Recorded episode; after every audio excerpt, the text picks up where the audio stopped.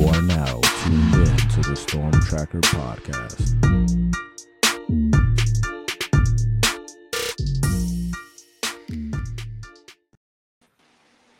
All right, Storm Tracker podcast here. I'm Marcus Benjamin, chilling with my guy Frank Tucker, representing the Crib, South Florida. We represent CanesCounty.com, part of the Rivals.com network. Make sure you subscribe to CanesCounty.com for free. Use the promo code Miami30 also, subscribe to this podcast on all platforms, as well as this YouTube channel live from Canes County. Miami goes on the road this week, Frank, to take on the Temple Owls. And should be an interesting one because it is their first first uh, road game of uh, the year and Miami has has got this focus going into every game kind of a 1 and 0 type of deal. Um, so I do feel like this team is will, will not suffer a let a letdown against Temple. But I really wanted to talk about Tyler Van Dyke, man. Tyler Van Dyke has really been tearing it up.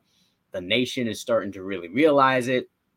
He was the number one rated Power Five quarterback according to Pro Football Focus, and his passer rating among uh, attempts of over 75 is among the top five in the nation. I think it's time to start this this Heisman hype train uh, for Tyler Van Dyke, but not a really a lot of talk about it just yet. What do you think is his chances at this point to win Heisman? Yeah, I think. Listen, we got to get through this five game stretch where it's two pretty easy games for him. I think he's going to put up huge numbers against Temple. I think he's going to put up huge numbers against Georgia Tech.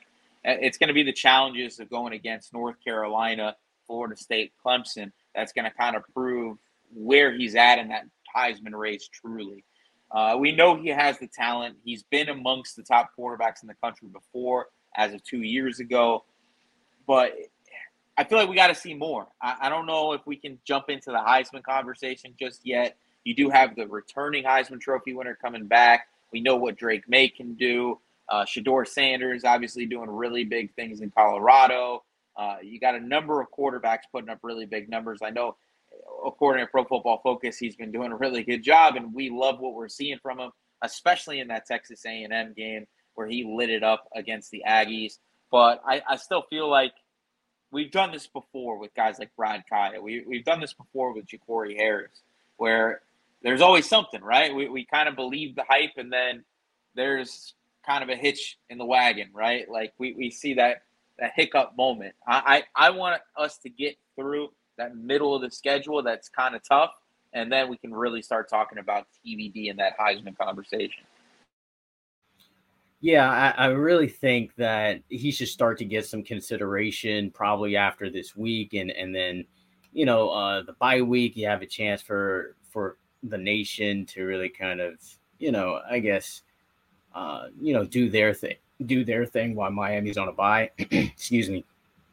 And then they got Georgia Tech, but I think the real test is going to be against obviously when they travel to Chapel Hill and take on Drake Maye in North Carolina, who's also a Heisman candidate. I think if he outplays Drake Maye, I think that's when the hype train really starts to move here. Um, but you know, us down here in South Florida, of course, we're we're watching him very closely. We see the talent, we see the potential of him just continuing to just to put up numbers in this offense. I mean, he put up these type of numbers with with Rhett Lashlee in 2021, and that wasn't even a full season. Now this is a, a full season from game one to hopefully the the last game of the season. I think once he accumulates all of those stats and wins, I think it's it's really going to show the nation just how good he really is. And he's also going to have a game against Jordan Travis as well, who's also considered a Heisman candidate as well, head to head against FSU in Tallahassee those are the two showcase games for TVD to really show what he and this offense can do. What do you what are your thoughts on him possibly outshining those two later in the season? it's going to be tough with Drake Maye because I think Drake Maye in my opinion, is the best quarterback in the country. That includes Caleb Williams. That includes Jordan Travis. I'm not as high on Jordan Travis. I, I think that he's kind of one of those guys that took advantage of a good situation, a lot of transfer talent around him, and honestly got lucky in a few games last year. That really could have been a seven and five team heading into the bowl game uh, season last year for Florida State, and he hasn't exactly like lit it up other than that LSU. Like last weekend's Boston College, he wasn't great. It, it was, and that's a team that is not good. Boston College is one of the worst teams in all of Power Five this season, and they probably should have lost that game if Boston College doesn't mess things up at the end. So I, I, I do not doubt the ability of Tyler Van Dyke to be able to outplay either guy. Um, Drake Maye has had his moments where he turns the ball over a lot, and obviously this offense is something that fits Tyler Van Dyke to a T. The relationship between him and Shannon Dawson is better than he's had with any coach, and I think that includes Rhett Lashlee. Uh, overall, I, I, just I love what Tyler Van Dyke's doing. I think it's going to be a challenge in Chapel Hill in a in a probably a crazy environment between two top twenty five teams um, against Drake Maye. And I think against Florida State, it's a rivalry game, so you can kind of throw rankings out the window as well as records. And it's just going to be a matter of who can be tougher. And I do think that Tyler Van Dyke has the capability to really outplay Jordan Travis because I'm not that confident in him. I, I don't. I think like we're we don't really look at Jordan Travis for what the collective resume is. He was a backup at Louisville, right? He was he was a South Florida quarterback that wasn't highly recruited. Came to Florida State as more of a walk on, like project type guy, and he's done well. But he's not this all world talent everybody makes him out to be. And I really do like Tyler Van Dyke over Jordan Travis. So I think that there's a good chance that Tyler Van Dyke could could have two spectacular games and outplay two Heisman candidates. I think the real challenge is Chapel Hill, though. Yeah, in my opinion, I think he's actually better than, uh, you know, as a passer than a Jordan Travis and a Drake Maye, To, to be honest, I think he's just a better passer than, than Maye at this point, in my opinion. Uh, now, Maye may be or is a better all around quarterback. I think he's more of a dual threat, and I think he's more of a threat to a defense with his legs and his arm. The combination is deadly. I think the the two other Heisman candidates that you have to be weary of in this race if you really if you want to put some money on on Tyler Van Dyke is Caleb Williams and uh, Shedeur Sanders. Um, I mean, what Shedeur Sanders did against Colorado State in that last drive and in overtime, that's Heisman stuff right there. So uh, there's got to be a, a Heisman moment, you know, so to speak, for Tyler Van Dyke for him to really have a shot. And then, of course, Caleb Williams, he, he already has a Heisman Trophy in his case already. So um, he's always going to be a candidate unless he has a really big flop. So something to really look for as this season goes on, and the fact that he and um, you know this this week against Temple, if he continues to put up big numbers against a defense that's you know not not very good or not the best uh, in, in any respect. Um, speaking of this game, it, it's a little similar to that Miami of Ohio game or, or, or a Miami of Ohio opponent. And I think Miami should be able to run the ball against the against Temple. And Miami ran for 250 yards against Miami of Ohio. And Javion Cohen said something that was really interesting this week he said basically that the you know when you go on the road, you, you pack your running game. Um, you you don't leave home with that.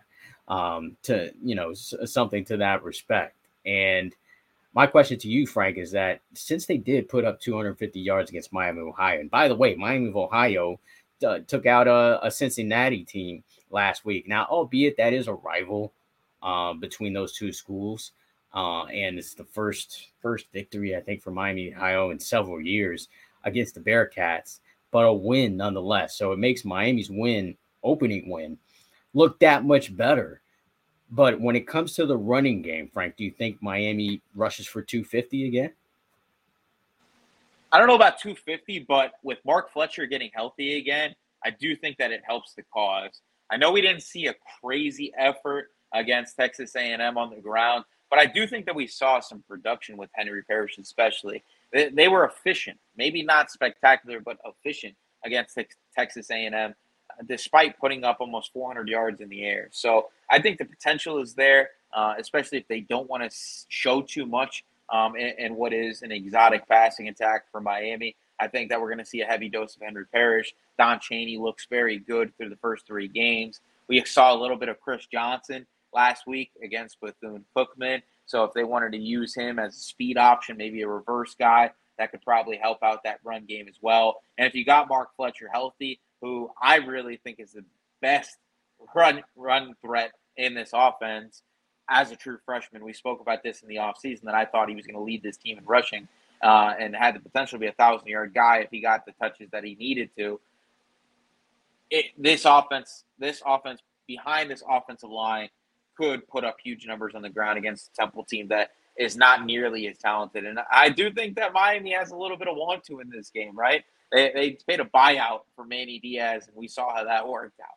So, you know, there's a little bit of uh, we got to get our licks in a little bit on this team because they they kind of got it from us, uh, you know, a few years ago. So I, I, I love that Miami's going to kind of put it on them. Javion Cohen is obviously hinting at that in the press conferences with his comments. So AJ Allen, Henry Parrish, Mark Fletcher, Chris Johnson, Don Chaney. If you have five guys that can run the ball, if everybody kind of does what they need to on the limited carries that they probably get, I, I love the fact that they could run for 200 yards.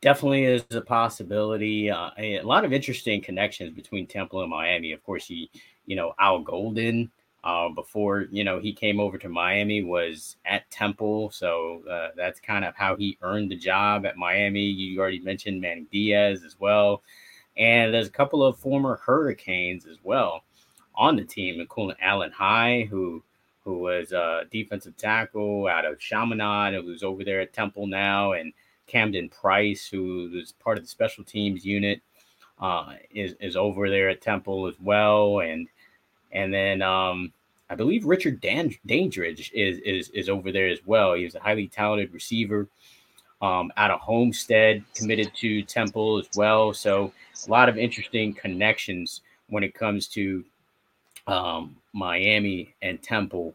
Uh, lastly, on this game though, is is is the points that Miami will give up defensively. Now, I think, like I said, I think this is very similar to this Miami of Ohio game. And it's uh, Miami held, you know, Miami of Ohio to just a field goal. Do you think Temple has it in them to score more than 10 points on the Hurricanes? The last Power Five team that they played in Rutgers only scored seven. Yeah, I think that they probably hit the 10 point mark just because there's some injuries on that Miami defense right now. Uh, you know, Akeem Mesidor probably doesn't play in this game. Obviously, you're losing a couple of guys in that defensive line. Uh, Branson Deen might not play. So it, I, I don't know. I, I think that they could just because when the backups are in, anything can happen. Uh, this is probably their Super Bowl for the season. So they're going to probably play all the way through. So I wouldn't put any money on them not hitting that 10 digit, 10 point mark. But you can't put anything past uh, Lance Guidry because he has done an excellent job as defense coordinator for Miami thus far. He has stifled pretty much everybody they played. I mean, even Texas A&M, turnover after turnover. Uh, they, they really weren't efficient compared to the rest of the teams that they've played. And honestly, this defense is playing fast. It's playing physical and it's playing sound. You're seeing guys tackle well, especially guys like James Williams, who are really playing the best football we've seen them play at the University of Miami. Wesley Bissainthe playing out of his mind. Francisco Mauigoa doing a really good job as a transfer from Washington State. Overall, all three levels of this defense look strong so far. Um, so if they they get another shutout, I wouldn't be surprised. But with the way that this game's going to go, where I think Miami gets up big early, uh, I there's always that potential for some garbage time points uh, by Temple. We will see how it plays out. Uh, you know, of course, you'll get our predictions later in the week, as well as our uh, game preview as well. So, much more on canescounty.com. Make sure you uh, visit the website for more information on that. Um, but I did talk about some transfers that went to Temple, and you know, transfer talk has kind of started up again, Frank, and uh, you know, some players that Miami, quote unquote, I guess you could say, missed on or didn't get that we're interested in, not getting playing time. A lot of freshmen here are getting playing time. That's been kind of a topic of conversation. Um, but there, there's potential for some hometown guys to potentially return to Miami. What are you hearing there? Yeah, I mean, you're hearing a lot of smoke about Brandon Inniss at Ohio State, right? Obviously, it's all speculation as of now because nobody can enter the transfer portal in midseason except for the Michigan State kids, where I do think Miami is going to be pretty busy there.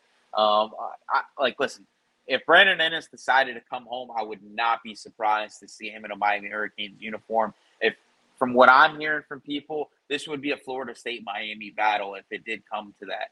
Um, I have heard that there is frustration. He hasn't seen any playing time in the first few games. And that includes playing against teams like Western Kentucky and Youngstown State.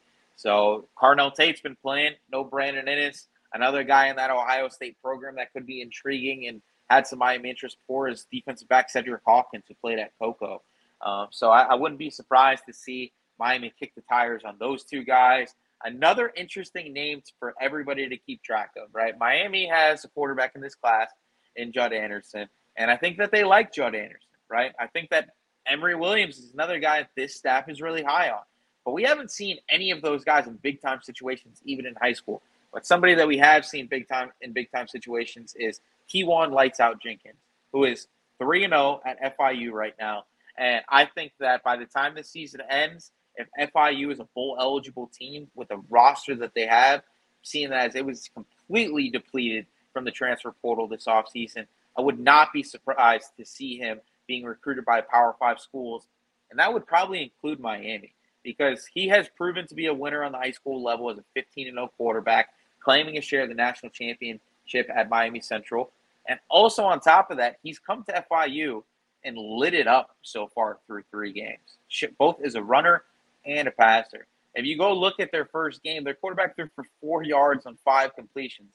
That was an incumbent starter who had them like bowl eligible last year.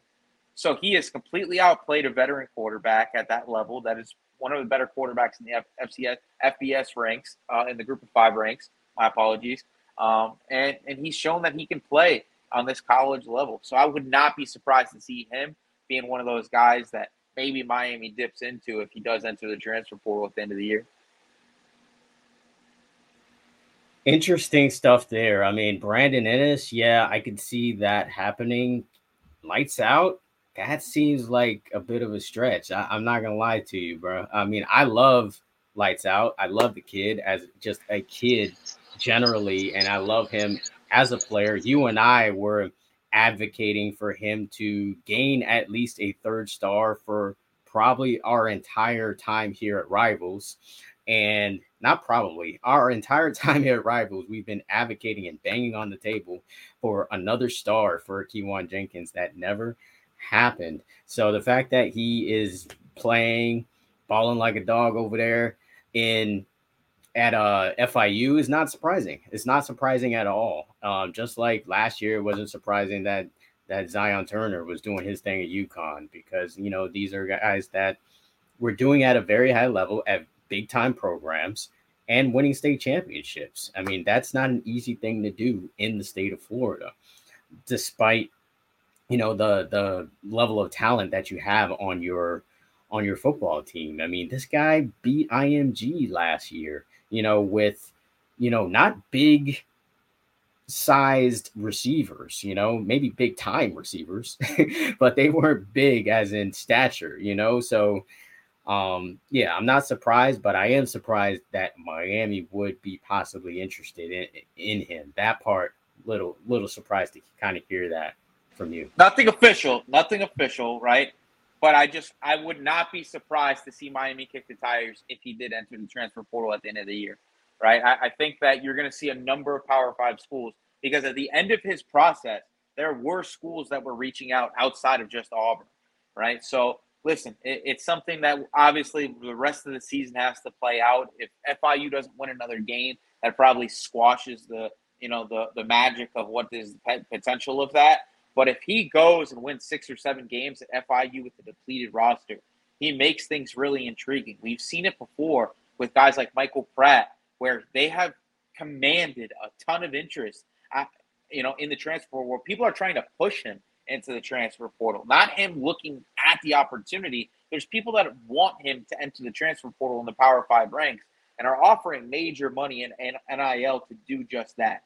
So I think he kind of fits that mold of a Michael Pratt as more of an, a group of five quarterback that was really good on the high school level, especially in South Florida, some dual threat ability, commands the locker room, and just has that ability to bring a team together. Because we're seeing what he's doing at, at, at FIU on a smaller scale, right? Where you're seeing the team just rally around him. He's become the face of that team in a three game stretch uh, as a true freshman. So um, I, I, would love the idea of Miami just kind of maybe having a conversation there. You got to remember his former head coach is on that staff, and Roland Smith. You got Sabbath Joseph on staff as well. Um, so you're going to have some people in the building probably advocating for him uh, to you know to be an option.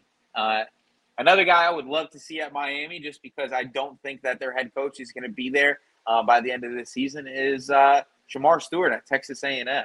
Not saying anything's happening there, but wouldn't it be nice to see kind of a reunion there after what was after everything ugly happened in his recruiting process? Because I think that Texas A&M is going to be a team at the end of the year where there is going to be a grab bag by pretty much every big team in college football at the five star talent that is there in that program. And names like him, Evan Stewart, right, are going to be really intriguing and are going to be players that Miami is probably going to have interest in because Shemar Stewart is six foot six, 275, 280 pound freak of nature. If you could get him with Jason Taylor, what is the potential there, right? If you could get an Evan Stewart with a Kevin Beard to replace potentially a Colbie Young on the outside if he goes to the NFL draft, that makes things really interesting for me. So these are just kind of speculative names that I'm throwing out there, but I would love a return home for a lot of guys. I, I think that there's a lot of options out there for Miami um, based on guys that they missed. Kenyatta Jackson is another name that you and I mentioned before the show, who at Ohio, Ohio State has not seen a lot of playing time, but was shining in the spring. There's just a ton of talent there, and Jack Sawyer and JT uh, Tuimoloau. Um, they got a lot of talent at that defensive end spot, and I think he would be a guy that if he wanted to return home, you grab the guys that were the two best pass two best pass rush prospects in the 2022 class out of South Florida, bring them back home, and you combine that with like Nigel Lee Kelly and whatever you know the Marquise Lightfoots of the world and the Elias Rudolphs of the world, and, and obviously the wealth of talent that they have on the interior of the defensive line. I think that the transfer portal is going to be really kind to Miami at the end of the cycle.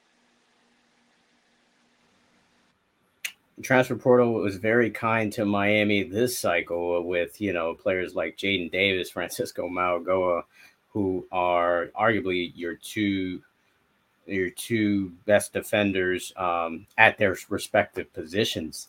Uh, so yeah, so we'll see. I mean, a lot to be had in, in these next couple of months, and in these next couple of months, we're going into what's called flip season. You know, where you know players can flip, you know, from either direction.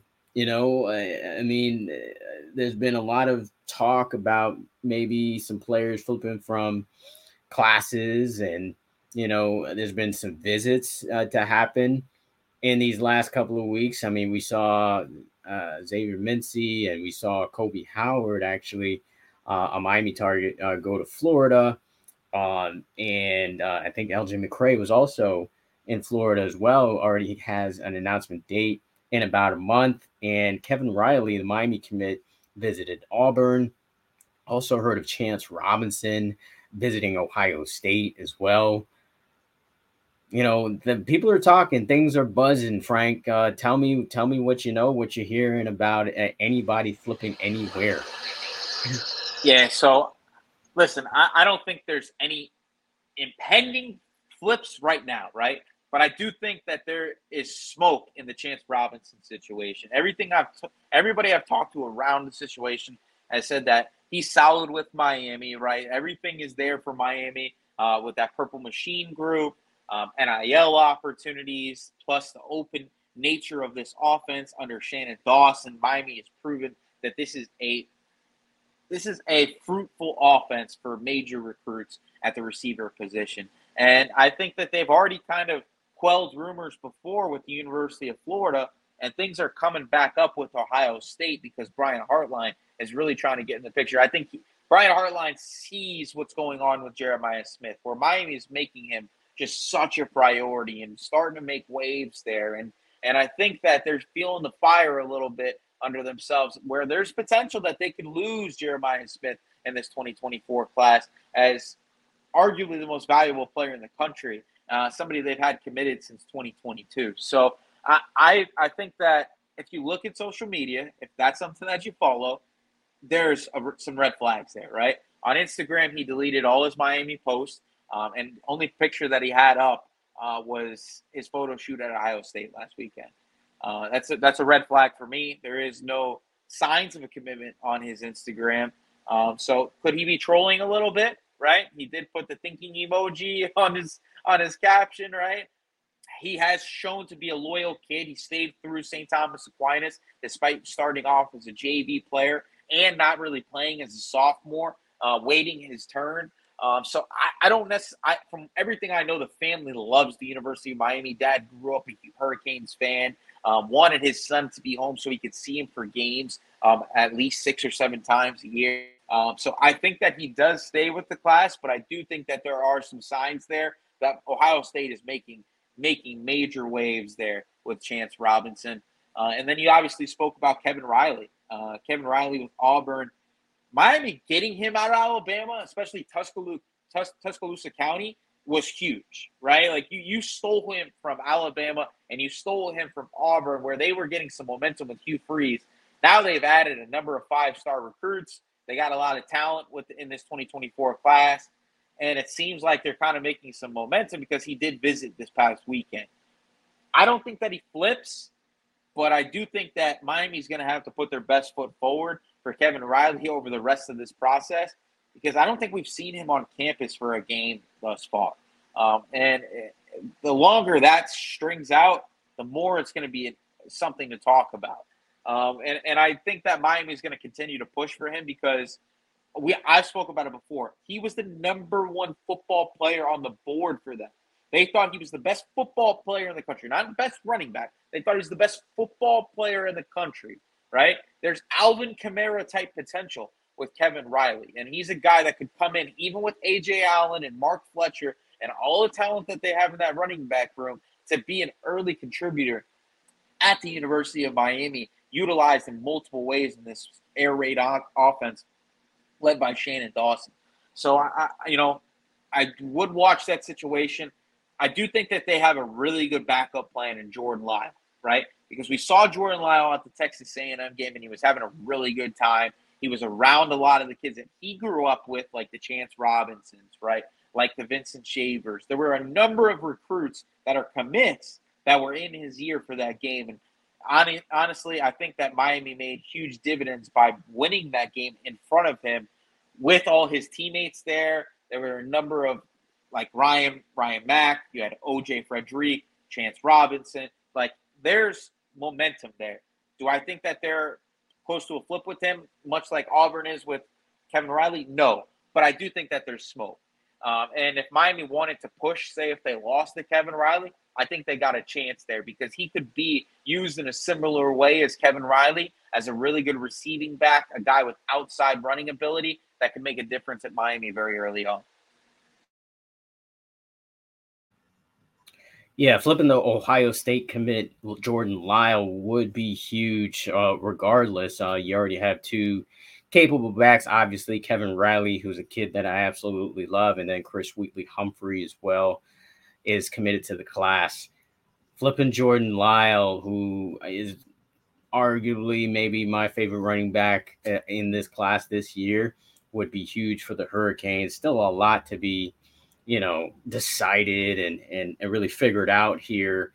Um, but what has to be said is what Miami's doing just in recruiting, regardless. You know, just this. Remember, this team was five and seven last year, and they are battling for recruits with teams like Ohio State, Georgia, uh, and even Florida State, who had ten wins or, or more uh, last season. So Miami's still making plenty waves in recruiting, and I would imagine that that uh, they are targeting more players in possibly the game of the year this week, Frank. Well, actually, before I get to that, I, I wanted to ask you about LJ McCray. LJ McCray did uh, announce uh, a commitment date in about a month. Um, we did have our guy John Garcia speak to him recently. Check that article out on CanesCounty.com.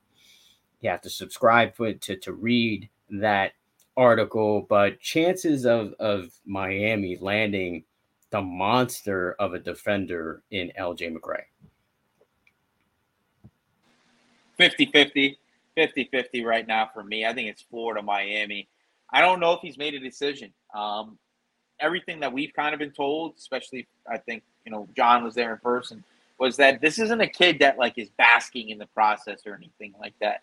And from what I heard from people behind behind the scenes was, right, he visited Georgia, he visited Florida multiple times, right?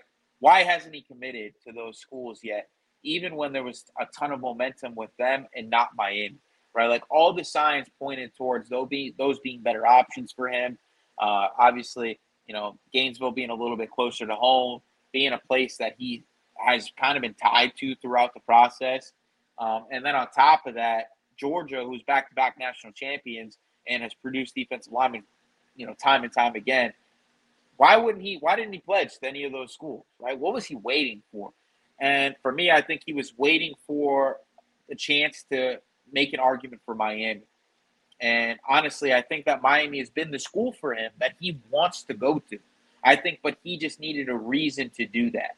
And I do think that the Texas A&M game, that huge win, is going to be a huge factor in ultimately what his decision is. Miami's going to have to continue this stretch of winning, and obviously it's a month from now for his commitment. But I do think he makes a decision before that decision day. And I, I, if you ask me to be a betting man, or if I had to choose, choose, you know, a side right now, I'm choosing Miami. I, I think that he wants to go to Miami. I think he likes the idea of being coached up by Joe Salavea and Jason Taylor. I think that there is potential for him to be an early contributor because we've seen what this defensive line looks like rotation wise. There's tons of playing time opportunities right? You might not get 40 snaps right away, but you can get a solid 20, 25 very early on in the process. We see what Rueben Bain is doing. He was just the co defensive player of the week for Miami in a very versatile role on this defensive line. So I, I think that, you know, with the potential of losing guys like Akeem Mesidor, uh, you're going to lose, uh, you know, a couple of other defensive linemen in this group. And LJ McCray is a guy that can play inside, he can play outside and fill a number of different spots. And I, I think that he is somebody that this staff is pretty gung ho on. Um, obviously, you miss on a David Stone, right? You you missed on a few guys like Justin Scott, and honestly, I think he would be a, the perfect consolation prize to, to, to losing on those guys, right? If you can add a fifth defensive lineman that is a top borderline, top 100 player, right? A guy that has five star potential could play a number of different positions. He fits that mold, and I think he's built a really good relationship with his staff. And uh, yes, Florida is very much deep into this, but and obviously he saw that huge win against Tennessee last week. But still, I think he, in his heart, eventually wants to choose Miami, and I think he will do just that. I think what Miami has done is really just complicate things for him. you know, I think he may have had his heart set on on Florida or or maybe Georgia, uh, and now Miami has now firmly kind of complicated his decision and, and made his decision a more crucial one. uh, with the potential of Miami being great. And I think he wants to possibly be a part of that now. And he doesn't want to miss out on this Miami train possibly going to the college football playoff or maybe a national championship. It's something that we will definitely monitor. I, will tell you what, Frankie, he's definitely all of six six when I saw him at the game against Texas A&M, and I think he fits the mold of, of what this staff really wants. You know, big, fast, athletic. You know, just has that NFL potential type body, and and those are the type of bodies that they are trying to bring in. So we will, of course, continue to monitor this on Rivals and CanesCounty.com exclusively within the next month here. So now let's get into that that that game I was talking about, Chaminade and Central, the potential game of the year in South Florida, game of the of the week uh, nationally, as you have two top five teams head to head against each other with four Miami commits in this game in Zaquan Patterson, JoJo Trader, Vincent Shavers, and Armondo Blount, and as as a as well as a bunch of targets and offered players as well. Based on your rankings previously, uh, I think I know where you're going with this game as far as who who's going to win it all because you know Chaminade has been an absolute monster the, the, these past couple of weeks. I mean, they they blew the doors off of Northwestern and and Bergen Catholic out of New Jersey, and and then now last week they they took it to American Heritage, which I think that game could have been worse. I think they kind of let their foot off the gas in that second half and uh, let Heritage get back in this game. Uh, but it's still a tough game to pick because it's central. You know, it's Cent, it's 95th Street, it's the Rock Boys. You know what I'm saying? It's it's everything that you that you they, they embody everything that is Dade County football. Let's just say that. As far as you know, bringing their hard hat to work, playing with that edge, and using their talent to just basically overwhelm opponents. Chaminade, they are kind of a similar team in that respect, but I think they're looking for more of the national respect. I think I think Chaminade really kind of came onto the scene nationally last year. And then now they're really trying to really put their footprint on staying as a national power. And this win, a win against Central would definitely do that for them. Your thoughts, Frank, on this game and just kind of how it turns out, playmakers, matchups, what you got? So for me, if you're a betting guy, I'm putting PK next to this game. There, there is no pick. Uh, I don't have a choice. Um, when I eventually get a chance to put my predictions out at some point tonight, um, it will say uh, for the spread PK. Uh, I'm not picking a team. Uh, I think these are just two teams that can take advantage of each other's weaknesses.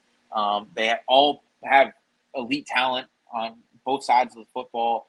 But for me, the matchups are going to be the homecoming of Josiah Trader, Miami commit receiver, uh, who was a former star at Miami Central as a sophomore. Um, and I also think that this is going to be a game where this defense for, for Miami Central is going to have to prove that they are the Miami Central defense of old, right? This is going to be Armondo Blount's Rueben Bain moment. This is going to be Vincent Shavers and Ezekiel Marcelin's chance to prove that they're two of the best linebackers in the country going up against an elite run game led by Davion Bullet Gallows.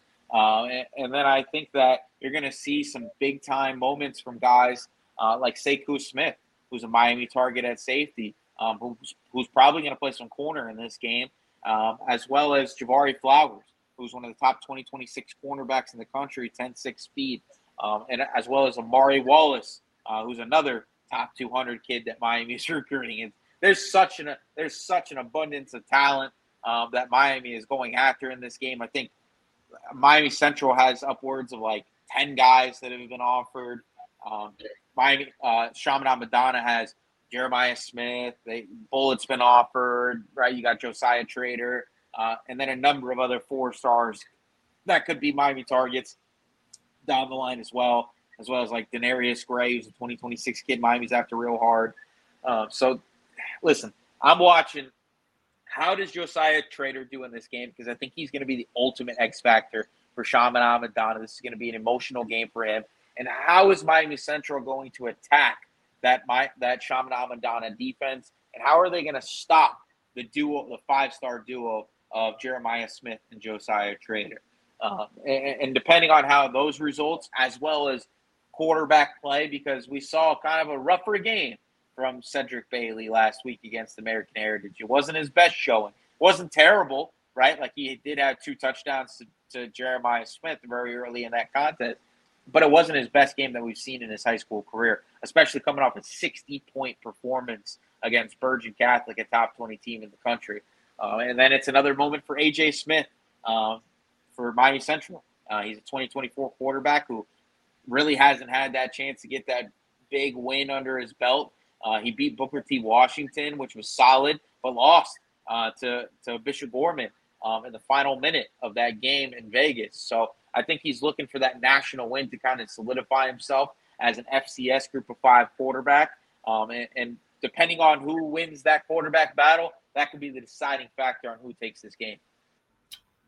What's going on with Beckham Kritzer? Uh, I think he's back in Colorado. Uh, from well, everything I've seen, yeah, I think he's back in Colorado. This is the J.C. Evans, uh, AJ Smith show. Um, you know, I, I think, uh, you know, T.A. Cunningham enrolled early at Penn State. Um, so, you know, and I think that there was some kind of injury issues there um, where he wanted to just get there early um, and take advantage so of their. T.A. Cunningham is no longer on the team? T.A. Cunningham's no longer on the team. I don't think T.K. Cunningham's there anymore. Beckham Kritza, I don't believe, is there anymore. Wow. Um, yeah, so that, unfortunately that didn't work out. But AJ Smith, the South Florida product, proves once again that South Florida is best quarterbacks in the country. Uh, you know, and it's another guy with a chip on his shoulder that's that's kind of doing the lights out thing. You know, managing this offense with really good accuracy. From what about J.C. Evans? Using him more in a wildcat role. Um, okay. You know, he is making some plays in the air, but they're utilizing him as like a power run, quarterback power, wildcat, uh, read option type game. Um, you know, they did utilize some option last year uh, with uh, with with lights out and Dylan Tolik, um, and I think that they're going to be utilizing that a little bit here as well. We know that Miami Central has a very versatile offense that does a number of different things. They can go pro style, they can go air raid, they can go spread option. There's so many things that they can do, and this AJ Smith, JC Evans duo, uh, it gives them a, the capability to do so many things where your defense can't focus on just one thing, right? It, it can't just focus on Wayne McCoy on the outside. It can't just focus on Khalil Sterling, who's a 2025 receiver who is going to blow up at some point over the next year. I promise you that is a name to monitor. Khalil Sterling. Remember, he's dominated through the first part of this year. Go back and watch his performance against Bishop Gorman. I think he had 160 yards receiving, uh, which is huge against a team like that that has the potential to win the national championship in all of high school football. So they got a lot of talent. Ace Coleman is one of the better slot receivers in all of South Florida as a 2025 kid as well. They got yes. another Ford brother, uh, who, who's Jaden Ford, who is a 2026 running back who might be the best of the Ford trio. And, and if you're a South yeah. Florida guy, you know what the Ford family brings to the table. Um, sure. Um, and then on top of that, King Davis, who transferred over from Miami Northwestern, double digit offers, uh, has done a really good job. Nicholas McCall, related to Dalvin Cook, wearing number four this year for Miami Central as their power back. Uh, he's got a lot of potential. They, Nitro, Nitro uh, is one of the fastest, uh, fastest football players in the country. Ran a 10-2 this year in the 100 meters. Um, just overall, this is a team that has uh, so much talent, and I think it's going to be a clash of titans on Thursday night in Powell Stadium. Now I want to ask. Uh, I mean, thank you for that for that rundown of Miami Central because now I feel like I'm up to speed. I mean, you know how it is at Traz now. I can't even go see Central like I how I used to, or I can't see you know a lot of teams at, at that stadium or Tropical with everything that's going on with the media. Free the hashtag free the media, by the way.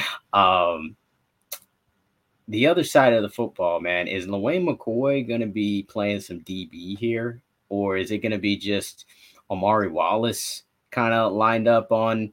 On JJ and JoJo. Tell me about this DB matchup against those two Chaminade receivers. Could we see it? Absolutely. Do I expect it? No. Listen, if you really do look at the Miami Central defense, there's a lot of talent there, right? They they have Javari Flowers, who's sitting at around 10 offers. Like I said, 10 6 speed, six foot, 170 pounds. Uh, he, he's going to be at one of the next great defensive backs at Miami Central. Amari Wallace in the slot is going to do some really big things. They have Vincent Shavers playing more of a strong safety type role in this defense. So he's an addition to the defensive backfield, not really an addition to their linebacker course. So he's playing safety. He's playing safety. He's playing like a nickel, like a nickel, like an overhang player in that four-two-five scheme. Um, gotcha. And then on top of that, Sekou Smith, who's a three-star prospect for us, but could sure. be a guy that makes that rise to the blue chip ranks as a long safety prospect who has really good interception production through less than a year of experience at defensive back.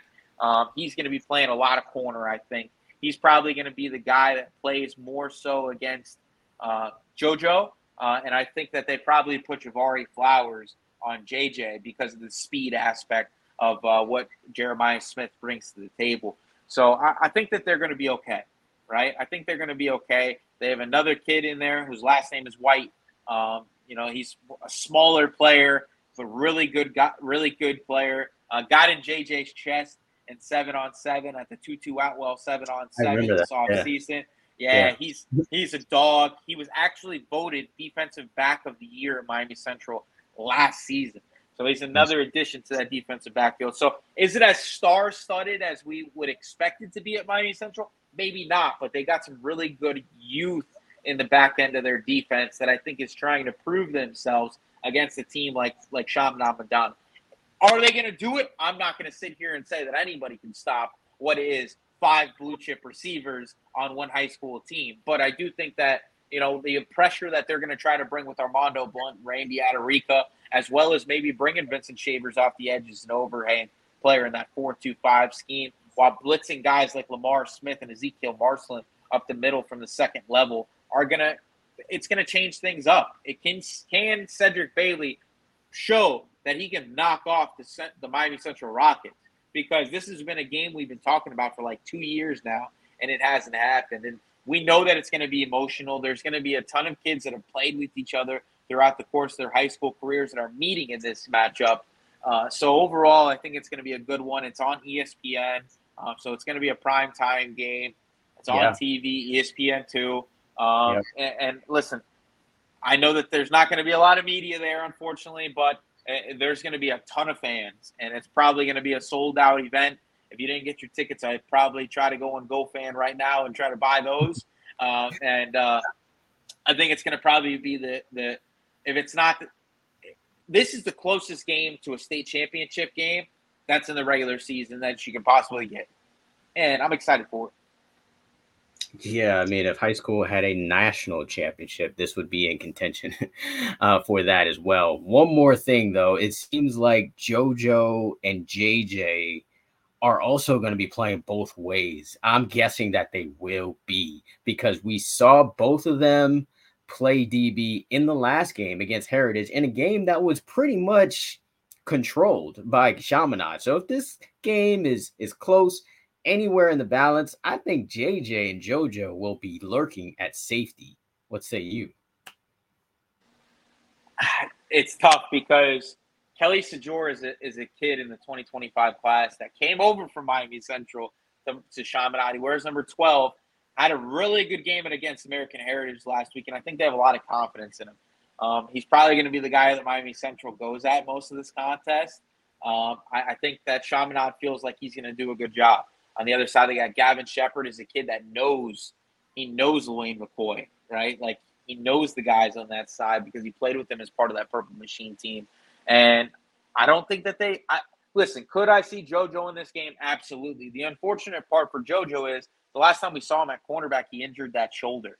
I don't necessarily know if Chaminade wants to risk that, especially in a game that might have to go four quarters if you put him at defensive back and he can't play up to full cap- capability because he came back early from a shoulder injury to play in this contest as well as last week. So we'll he see about play, that. He but played safety though last week for for he did. He did. He did. So I, I, wouldn't be surprised to see it happen.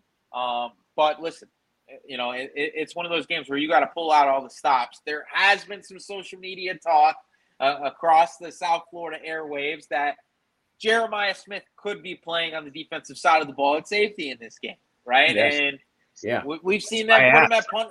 Yeah, so they're they're putting him they're putting him at punt returner, right? And and listen, yeah. he's doing some things this year that we're not expecting Jeremiah Smith to do, especially as the number one receiver. He doesn't really have a lot to prove, right? And and instead right. of just instead of going the direction of playing it safe, he seems to just be putting it all on the line for a national championship at Chaminade Madonna this year. So yes, there has been talk between the masses, uh, especially from people behind the scenes at Chaminade Madonna, about JJ playing some defensive back. Do I want to see that? Probably not, right? Like I don't know if that's the best thing to do, putting a guy at defensive back that hasn't really played the position, because we know that Miami Central is a very good team. And I know you want to put your best 11 players in the field, but you also don't want to put somebody out there that doesn't know what they're doing. And you give Miami Central an opportunity based off doing something cute on the day of a game that hasn't worked for you up until this point. They have absolutely beaten everybody to death on their schedule through five games, right? Like Heritage it was a it wasn't close at the beginning. Yes, Heritage made things interesting at the end, but if they really wanted to, if they played a more of a solid game, I think Chaminade was more so beating Chaminade than Heritage beating Chaminade in the second half of that game. So it, if Chaminade just plays Chaminade football and does what they've been doing up until this point, that would be the best recipe for me for them that would be the game plan that I would be going after against this Miami Central team that is still one of the top 10 teams in the country. So we're going to see. Um, I would not be surprised, like I said, I would not be surprised to see both those guys play on the defensive side of the ball. And we might see a little bit of it, especially in the fourth quarter. But I hope that they don't just for the sake of the two kids being more offensive players. That's Frank Tucker, ladies and gentlemen, representing the Crib, South Florida. Of course, we represent CanesCounty.com. Make sure you use the promo code Miami30 for the first 30 days for free. Also, subscribe to this YouTube channel live from Canes County. Also, follow us on all social media as well as this podcast on all platforms. That is going to wrap it up for the Storm Tracker podcast. Until the next episode.